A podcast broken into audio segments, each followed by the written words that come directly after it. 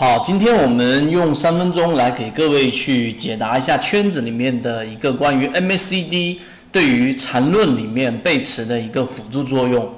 首先，我们先来说一下缠论，在我们的整个一系列的视频过程当中，其中已经讲过了，它的核心就是级别，以及它对于我们说的背驰，还有它的整个动能和形态学上的一个比较系统的一个研究。那么实际上呢，对于 M A C D 里面，包括缠论里面，它其中就有一个非常明确的一个定理是什么呢？就是当一只个股如果它在出现在某一个级别，我举个例子。它在日线级别上出现了一个买卖点啊，这个这个时候呢，这个买卖点它往往是因为背驰所产生的。这个背驰呢，它就相当于是在一个次级别，举个例子，日线级别的次级别是六十分钟级别，它在上涨的过程当中，六十分钟出现了一个级别上的卖点，它必然会导致一个转折。这个转折有可能是我们说的顶背驰的一个卖点转折，或者是一个底背驰的一个买点转折。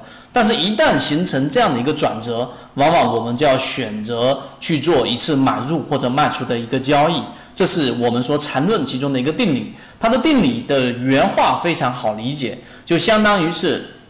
任何一个级别的买卖点必然是由背驰引发的。某个级别的背驰引发的，而某一个级别的背驰，它必然也是由某一个级别的买卖点所引发的。这样听起来大家就会觉得比较混乱。那么第二点，我们来讲一讲实战过程当中的真正的一个运用。首先，我们假设一个 A、B、C 啊三个不同的这一种呃趋势，一个向上的同向趋势的 A 和 C 和中间的一个中枢啊盘整的这样的一个级别级别分为 B。那么这个 B。这个中枢它一定是高于 A 和 C 的这一个大级别的，就相当于这是一个日线级别 A 和 C 的同向趋势，它是一个六十分钟的级别，这是必须要符合的。如果说它不符合，那么它就一定是一个更大级别的震荡空间了，那就没有什么太大的讨论意义。这是第二点，我们去讲的一个中枢 B 和一个同向 A 和同向 C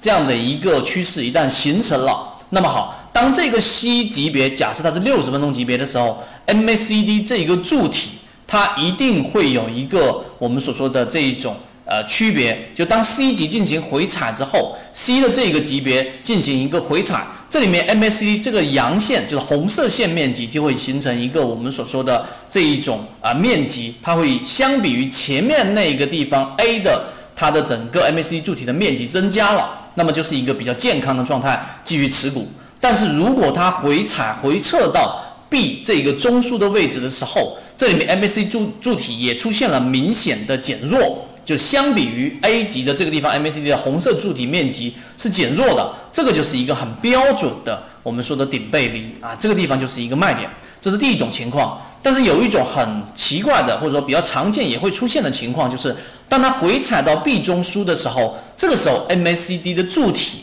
它并没有比相相比于 A 这一个上升趋势的这个柱体是要减少的，也就是没有形成柱体上的面积的背离。这个时候该怎么操作呢？理论上它也一定要先出来，为什么呢？因为在次级别上，实际上它已经形成了一个趋势上的背离、中枢上的背离啊，中枢中枢上的一个背离，在小的级别。所以在实战上，你可能不不完全了解一只个股的完全从一个一分钟级别啊，它不可能引发一个周线级别的一个反转啊，你不了解整个它生长的过程，但操作上的这一种技巧你一定要明白。这两种情况，当 C 的这个趋势的 M A C D 柱体的面积相比于 A 柱的面积都是有出现一个背离的情况，或者即使没有出现背离，它也回踩到 B 中枢的这个位置的时候，都要先规避出来，先锁定好利润。这个就是缠论里面 M A C D 对于缠论的一个辅助作用，希望大家能够有所启发。好，今天讲这么多，各位再见。